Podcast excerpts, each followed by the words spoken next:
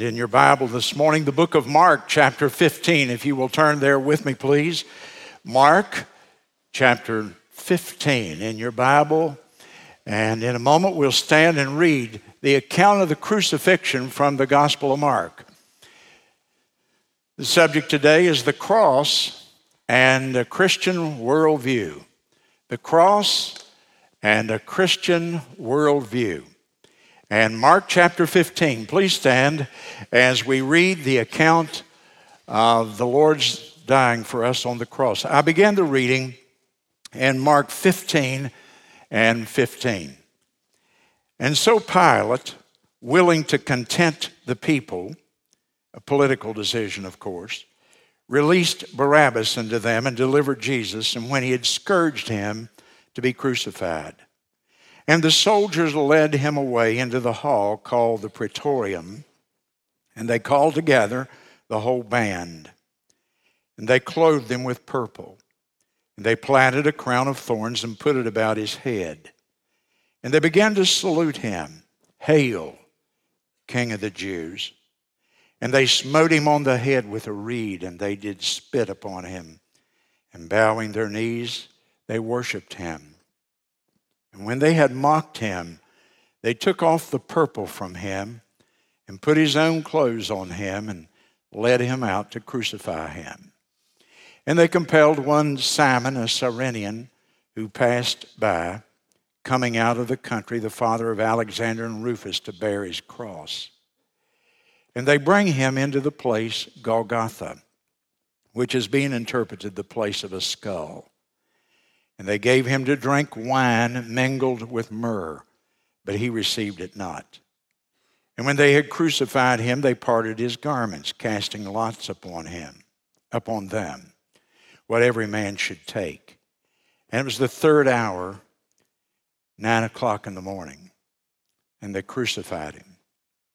And the superscription of his accusation was written over his head, the King of the Jews. And with him they crucified two thieves, the one on his right hand, the other on his left. And the scripture was fulfilled, which saith, He was numbered with the transgressors. And they that passed by railed on him, wagging their heads and saying, Ah, thou that destroyest the temple and buildest it up in three days, save thyself and come down from the cross. Likewise also the chief priest, mocking, said among themselves with the scribes, He saved others, himself he cannot save. Let Christ, the King of Israel, descend now from the cross, that we may see and believe.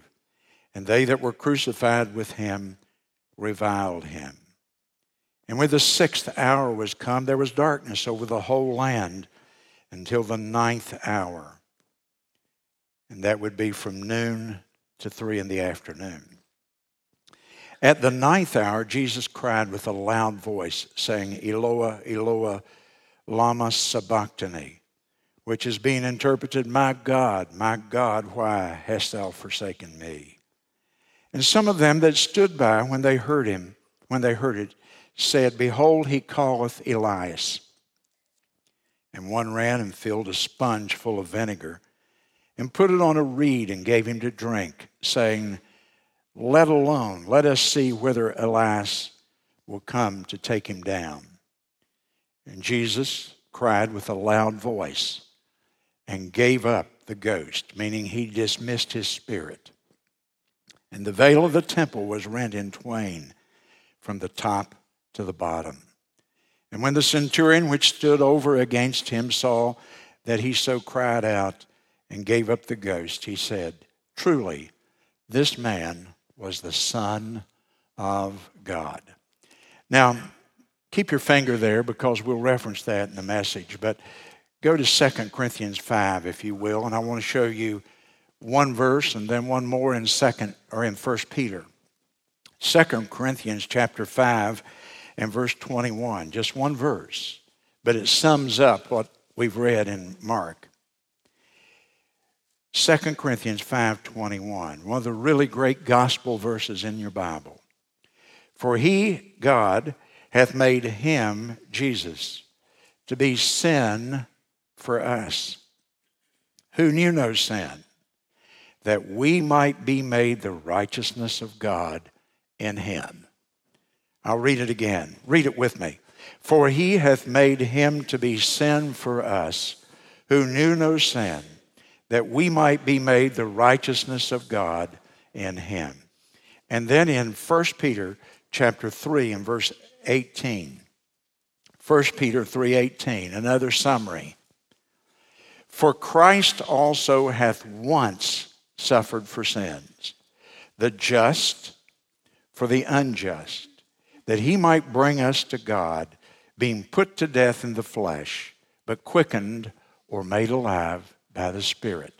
Thank you, and you may be seated. As I've told you throughout this series of messages on reality, making sense of a crazy world, a series of messages on a Christian and biblical worldview, I've quoted a number of times Charles Colson. And Charles Colson wrote a number of years ago that Christianity is more than a religion. And Christianity is more than just the moral lifestyle that Jesus Christ taught in his teachings. And Christianity is even more than that. He is, it is more than having a personal relationship with Him that we talk about often as believers. But Christianity is more than all of that. Christianity is a lifestyle. Christianity is a worldview. It is a way of looking at life and interpreting the events that occur around us in the world and in our own personal and private lives. What a week this has been. The United States has sent its missiles over, and we bombed a Syrian airfield where they were launching attacks and killing little babies with uh, sarin gas. And then we've had the Russians retort and say, We're on the verge of World War III if you do that again. And we've had other major developments in the world, all of which remind us that this is a very sinful, a very violent, and a very broken world that we live in, a very dangerous world that we live in today. And we interpret those events different than people who are not believers. I understand the older I get and the more I immerse myself in the Word of God, that I'm very different from many other people that live around me and in my society. I think differently, very, very differently, radically differently than so many people that I know. And it's because I, I am intentionally, consciously spending my life developing a frame of reference where I interpret life differently. You know, we all see the same evidence. We all look at the same evidence. Whether we're an atheist, a secularist, or a, a Baptist preacher, we look at the same events, the same evidence. But we interpret them so differently. We draw completely different conclusions based on whether or not we have a biblical worldview. Now, last week I spoke on the life lived backwards referring to Jesus Christ's life. I described how his life was different than any other person because everyone else, we're born to live. But Jesus Christ repeatedly stated, and we read the verses, that he was born to die. And so he lived his life backwards compared to the rest of humanity.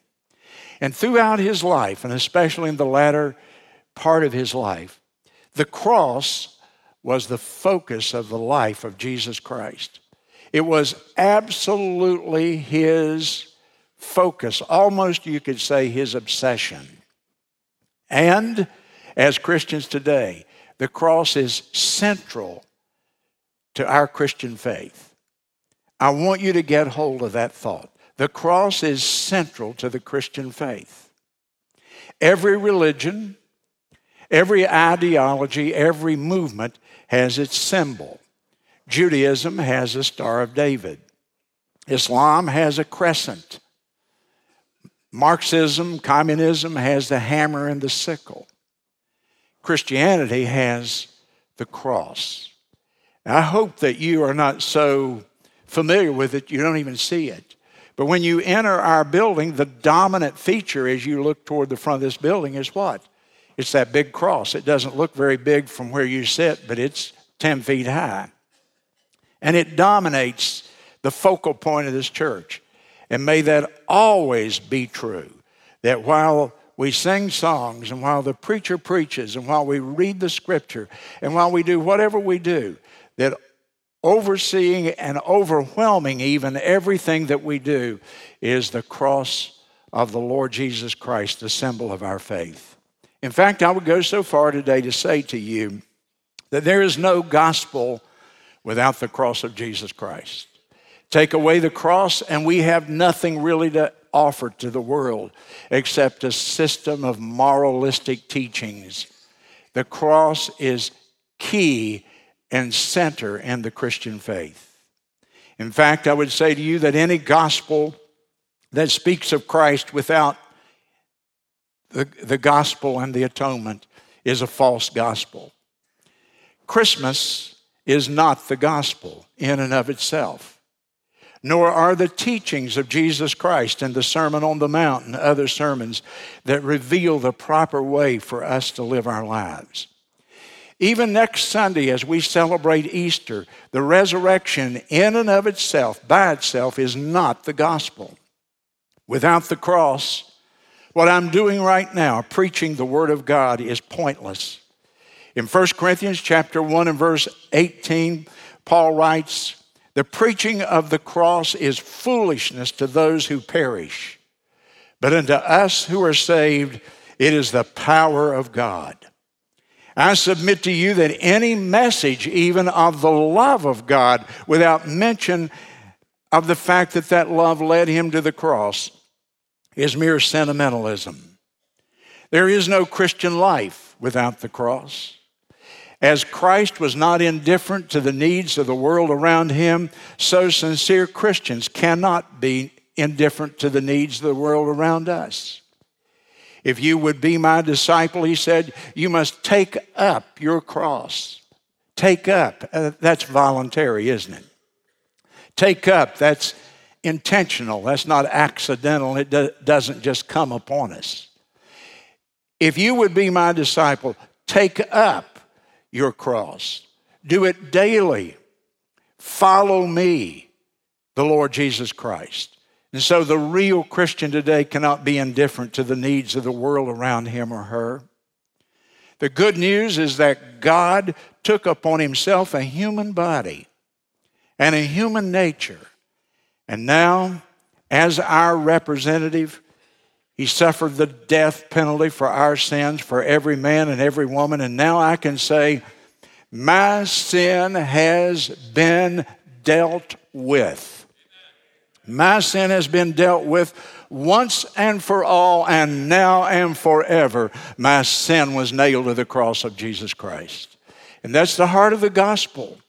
And you take that away, you don't have real good news for anybody. That is the crux of the entire matter.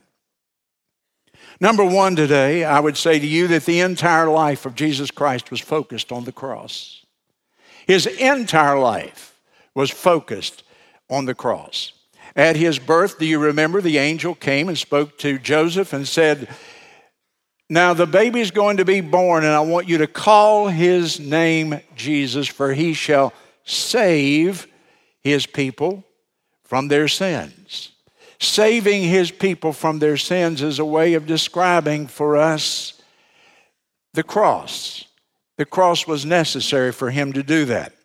The angels at his birth in Luke chapter 1 said to the, to the shepherds below them in the field, Unto you is born this day in the city of David a Savior. A Savior. There's the cross, who is Christ the Lord. We don't know much about the years of the Lord Jesus Christ. From the time he was 12, we see him in the temple talking to the doctors there, and his mother and daddy coming to pick him up. We don't know much about Jesus Christ from the time he was 12 years old until he was 30 years old. We call those the silent years because there's nothing, absolutely nothing in the scripture about what happened We know that he was in Nazareth for most of that time. We know he was working in the carpenter shop. He was called a carpenter. We know that he lived in a very, very small rural uh, hometown setting. We don't believe that he had any particular powers at that time, that he had sublimated them. He was waiting for the time when his public ministry would begin and the Holy Spirit would come upon him. And so he begins his ministry at 30 years of age. His ministry actually began with his baptism. And even in his baptism, we see a picture of his death, his burial in the water, and his resurrection. Baptism by immersion pictures the gospel, Christ's death, burial, and his resurrection. Immediately after that baptism of the Lord described in the Bible, he's led into the wilderness. And there he spends 40 days tempted of the devil. He's fasting, which makes him weak after 40 days. He would be incredibly weak physically. At his weakest point, physically, Satan comes and attacks him in a great confrontation the Bible describes in Matthew chapter 4. And Satan tempts him in every way, at least in principle, that you can be tempted through the world, the flesh, and the devil himself. And Jesus wins in that confrontation. He defeats Satan. He shows him that even in his most weakened state, he is more powerful than evil that Satan brings before him that day. And then there's the year of popularity. He became a popular figure. He's a well known preacher now. He's really a phenomenon. People are pouring in to see him. The crowds are so great they can't get to him, they're overwhelming him. And he preaches and he teaches and he does miracles. He heals sick people. He opens the eyes of blind people. He multiplies food and makes feeds a, a multitude one day. He even raises three people in the scripture, the accounts are there, three people from the dead, absolutely demonstrating his power, his deity, that he is God. He has power over sin. He has power over matter and energy to create from a boy's lunch enough to feed a massive multitude. He, beyond any contradiction, proves that he is absolutely unique in the annals of history, that he is God in a human body. His teaching was so wonderful, the Bible says they marveled at his gracious words and they said, No man ever spoke like this. And nobody did. He performed those miracles and confirmed to the skeptics who he was. But he also knew that popularity runs very, very shallow and that the fickle crowd can turn on you in a heartbeat, that men's loyalty is paper thin. And after a year of that popularity, he begins to come into conflict with the religious establishment of his day. And they begin to turn on him and they hate him. They're jealous of him, they're envious because he shows people the reality of so called religion.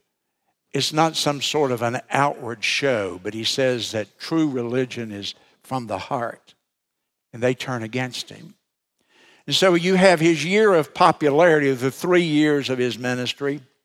You have the year of beginning, and then you have the year of popularity. And then you have the year of rejection. And he begins to speak now of his approaching death. He tells his disciples several times, we read some of those scriptures in the last week or two. Several times he tells the disciples, I'm going to go up to Jerusalem and I'm going to die. I'm going to suffer up there. I'm going to be treated horribly by the religious leaders. And then they're going to crucify me. And then I'm going to be buried and then I'm going to rise from the dead. It was not like nobody ever had heard this before. He kept on telling them repeatedly And they didn't really understand. They thought he was speaking in metaphorical and symbolic terms, but no, he was speaking literal, physical truth to them. And on Palm Sunday, of course, he sort of uh, had a resurgence of popularity as he rode into the city. A small group of people said, Let's make him the king, and he's powerful enough, he'll run the Romans out. But it didn't happen, it only lasted for a day or two. And one day he raised a friend named Lazarus from the grave. If you'll study the Gospels carefully, it almost seems like that's the break point that that has great significance because if you'll read a little further after he raises Lazarus, you'll find out that now the scribes and Pharisees are trying to put Lazarus to death. They're threatening him because as long as he's alive, their arguments are all neutered. And so he raises Lazarus from the dead, and that just intensifies the, the uh, desire of his enemies, the resolve of his enemies to kill him. And so then in the last days, he begins to make final preparation. And he goes and has the Passover with the disciples. He does all those things that you read about in this Holy Week, this Passion Week. He knows that there that thousands of years of prophecy is about to be fulfilled. And not only thousands of years of prophecy, but literally hundreds of prophecies themselves. They're going to be fulfilled. And he knows he stands right now at the very apex of history, that all the rays of history are going to be pointing to that one spot on that lonely mountain as they crucify him. And he is going to deal with the world's greatest issue the issue of evil. As I began preaching to you on worldview, I said there are ultimate questions that a worldview, all worldviews deal with these questions. What are the questions? Where did I come from? Well, the Christian worldview deals with that. Why am I here? Or what is the purpose and meaning of life? What's really important in life? Where am I going when I check out of here? And one of the other ultimate questions that I've mentioned frequently is why is there so much pain and evil and suffering? Why are there so many bad things in life? And we can't control them. They come upon us and they destroy people over and over in every economic and social strata of society all around the world. If you've watched the news and you've seen what that gas did to those babies, those little children, how that sarin gas, they breathe it in their bodies, their nervous system just goes crazy and they're just trembling and uncontrollably. And the suffering that those little children go through. And if you're a thinking person, you almost have to say, why? What kind of a world do we live in? And the skeptic blames God. Why don't you do something about it, God? Don't ever forget what I'm getting ready to say. He has done something about it. But because men are rebellious and they hate him and they rebel against him, then they won't accept his solution. Unbelief has brought that evil to us. And so Jesus' whole life was focused on the cross. He's always talking about it. The next time you read the Gospels, mark in your Bible every time he talked about the cross. Mark a cross there when he talks about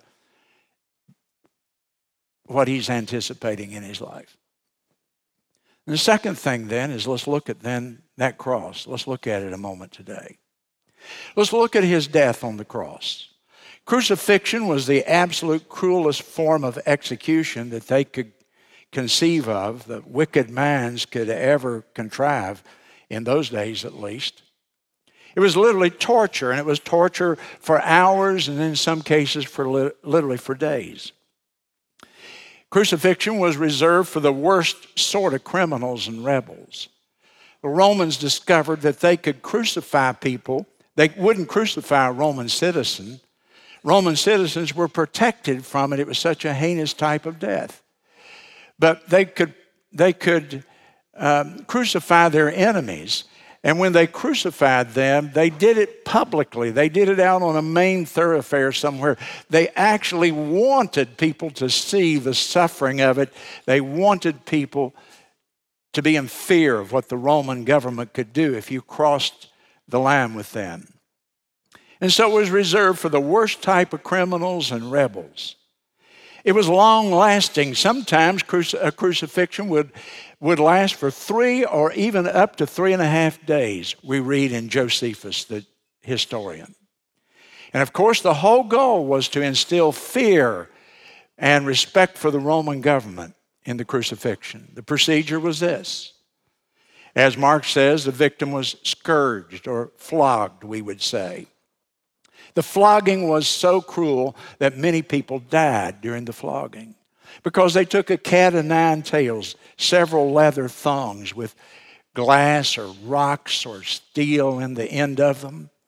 And they would literally, the executioner would hit the victim with that, and literally it would stick in his back, and he would pull it down. And so Isaiah said, he, They plowed my back, referring to Jesus Christ. They plowed my back.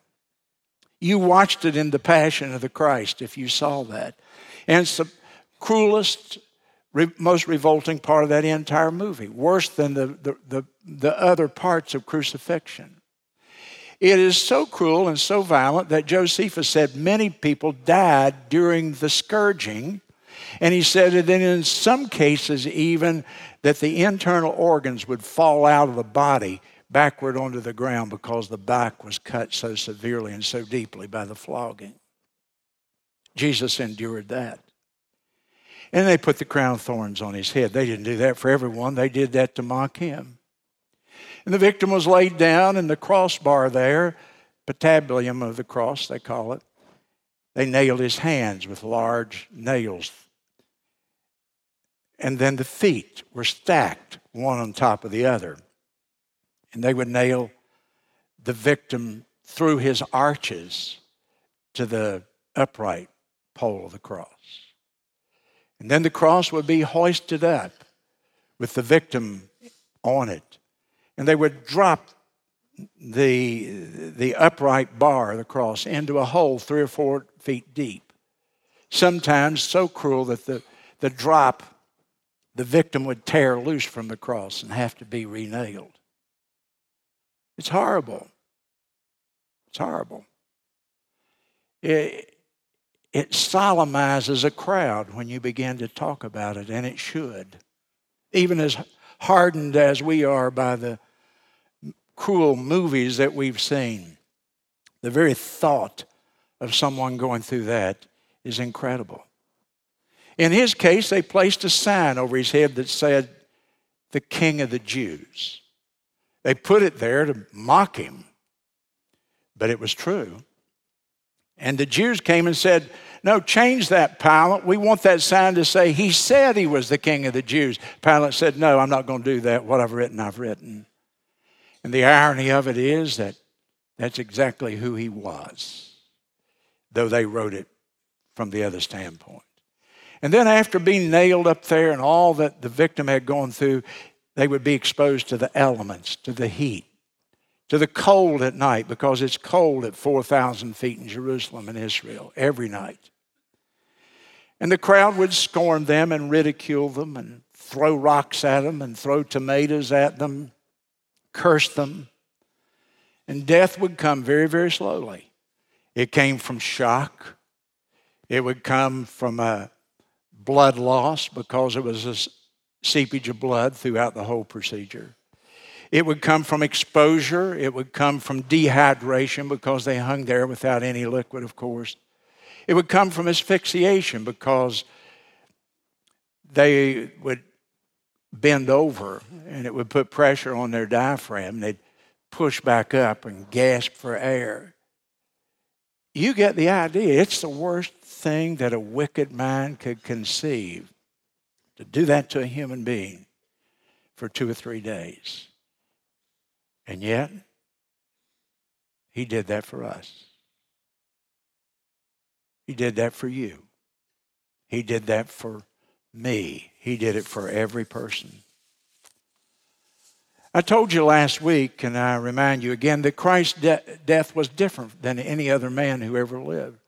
You see, don't think of Jesus hanging there like these people that I've described so far, and their life sort of ebbing out of them slowly and through loss of blood and, and, and dehydration and so on. They just gradually weaken. That's true of other people. It was not true of the Lord Jesus Christ. Jesus Christ didn't die a victim. As the old song says, he could have called 10,000 angels who would have come and taken him off the cross. But he didn't, he willingly died. He was there voluntarily. He was there intentionally. He was there because he wanted to be there, believe it or not. And he was not killed and he was not a martyr. He dismissed his own spirit. When he knew that he had paid for the sins of humanity for all time, he said, It's finished. And he's the only person who ever dismissed his own spirit. He spoke to his father Father, into thy hands I commend my spirit. And then he dropped his head and said, To Tetelestai, it's finished. The archaeologists have dug up clay tablets that they used in those days as a bill, a statement, if you will. They didn't have the paper we do. And, they, and when a bill was paid, they would write on it, Tetelestai, it is paid, it's finished. We've actually got tablets like that in museums around the world now. And on that day, Jesus Christ used that word. After he had paid for my sin and yours, it is finished. It's paid. The debt of sin is paid. In Mark 15 39, we read there the last verse. And that Roman centurion who had stood there and over and over and over had witnessed and overseen the execution of these criminals said, Truly, this man is the Son of God. He's not like any other criminal who ever died. This man is unique. He is the Son of God. That hardened soldier witnessed as to who he was. So, what do we learn from this that I've gone through in great detail again today to try to describe for you? What do we learn from the cross? One, I learn that the cross reveals what God thinks of mankind. The cross reveals what God thinks of humanity. The cross reveals what God thinks of you. And it tells me most of all that He loves me. For God so loved the world that he gave his only begotten Son. No one has ever loved me enough to do that for me. Not my mother, not my father, not my wife, not the dearest friend. Who would love me enough to go through all of that for me just simply that I might have forgiveness of my sins? Only the Lord Jesus Christ. The cross reveals. Every time you look up here, remember the cross says that God loves everybody who comes in this building and those outside the building as well. But the cross tells me about another side of God's nature because God not only loves me, God is a just God, a holy God, a righteous God. And if He is just and righteous and holy, then every single sin ever committed on this planet must be paid for by someone. And on that day, Jesus Christ, of course, came to do that. And from the sixth hour, noon, to the ninth hour, 3 p.m., God the Father literally unleashed his wrath upon his Son. And in his justice, He punished every sin ever committed, past, present, and future, as long as the world shall endure. Every sin was punished in Jesus Christ on the cross that day. The theologians call it the trade, the great transaction where the innocent Son of God becomes the sacrificial lamb who pays for the sins of all the world for all of time.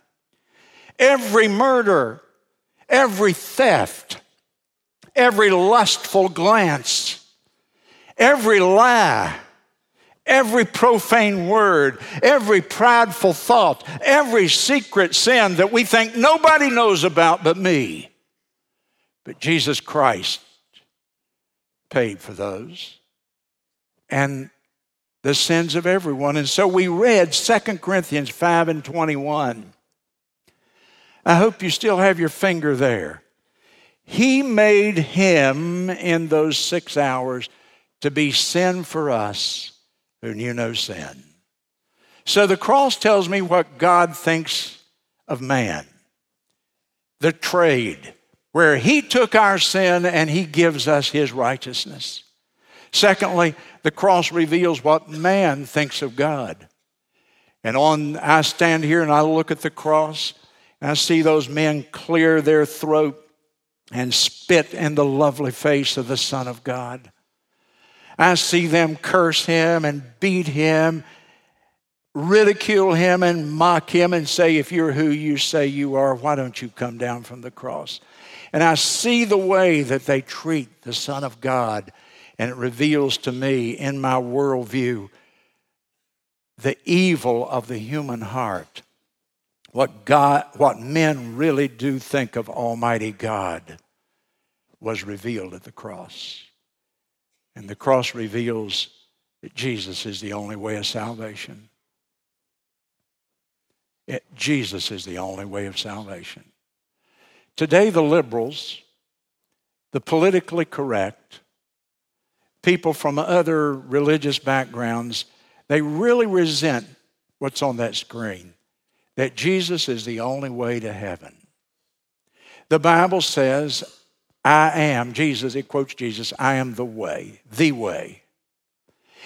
And the religious world looks at that and they say, oh, that's too exclusive. That's just too narrow for me. I'm a broader person than that.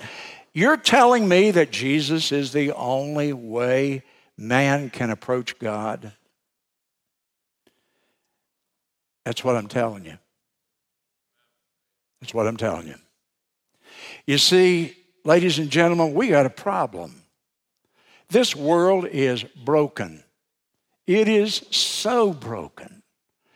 The news this week again tells us how really broken and flawed humanity is and how hopeless it is. And we can do nothing about it. I look at my own heart and I discover I too am broken. And evil dominates this world today. And the question is who ever did anything to reconcile men to God other than Jesus Christ?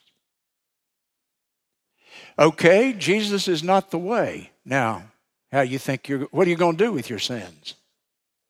Hmm? If he isn't the way, did Mohammed pay for your sins? Did Buddha, did Krishna? You tell me who. There's no other person in all of even human history who did anything to reconcile humanity to God outside of Jesus Christ. He, is the only, he was the only one who ever addressed the problem. So you reject him, you've rejected essentially the only solution there is. You see, aspirin won't dissolve a tumor. You can cut up your credit card after you're in debt, but it won't do anything about it. If my pipes are stopped up at home, I don't call my orthodontist. And when I need forgiveness of sin, there's one place to go in all the world, and that's the, the cross. And for all these years, I've been standing here, and if you notice when I give the invitation, I almost say the same thing every time come to the cross, not to the church. The Baptist temple can't save you. Not to Bill Monroe, no religious leader has the power to help you find forgiveness of sin. You come to the cross. And there the Lamb of God died for your sin. And the blood of Jesus Christ cleanses us from A double L all sin once and for all and now and forever. Amen. Stand to your feet with me if you will, please.